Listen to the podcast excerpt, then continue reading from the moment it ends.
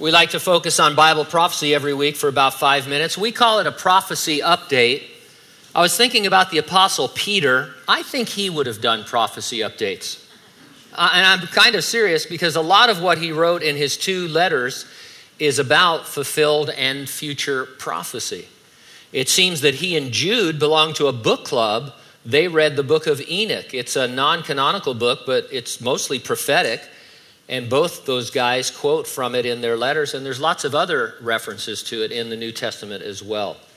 Approximately 25% of the Bible is prophetic, somewhere around 500 prophecies regarding the last days that are yet to be fulfilled.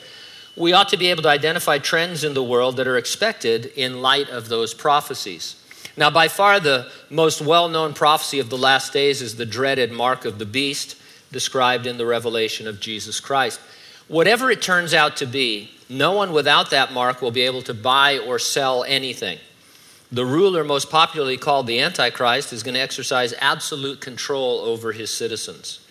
That kind of control is going to require eliminating personal privacy on a large and invasive scale. You'd expect, therefore, a trend in the direction of government, especially invading your privacy. I read an article this week titled, FBI plotting to keep DNA of the entire population on file to create a nation of suspects. Here's some excerpts from that article. President Donald Trump has signed the Rapid DNA Act into law, which means the police can routinely take DNA samples from people who are arrested but not yet convicted of a crime.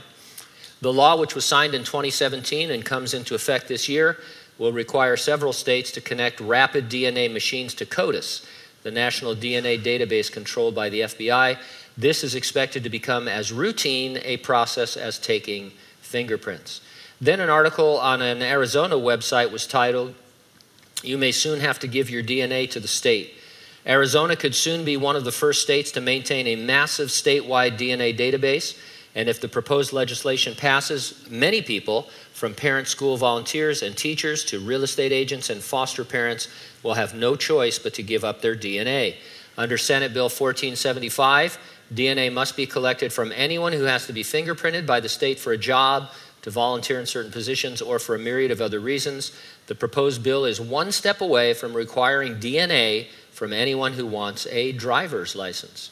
And then the New York Times ran a chilling article titled, "China Uses DNA to Track People with the Help of American Expertise." It goes like this. The authorities called it a free health check. Tahir Imin had his doubts. They drew blood from the 38-year-old Muslim, scanned his face, recorded his voice, took his fingerprints. They didn't bother to check his heart or kidneys, and they rebuffed his request to see any results. Mr. Amin was one of millions of people caught up in a vast Chinese campaign of surveillance and oppression. To give it teeth, the Chinese authorities are collecting DNA.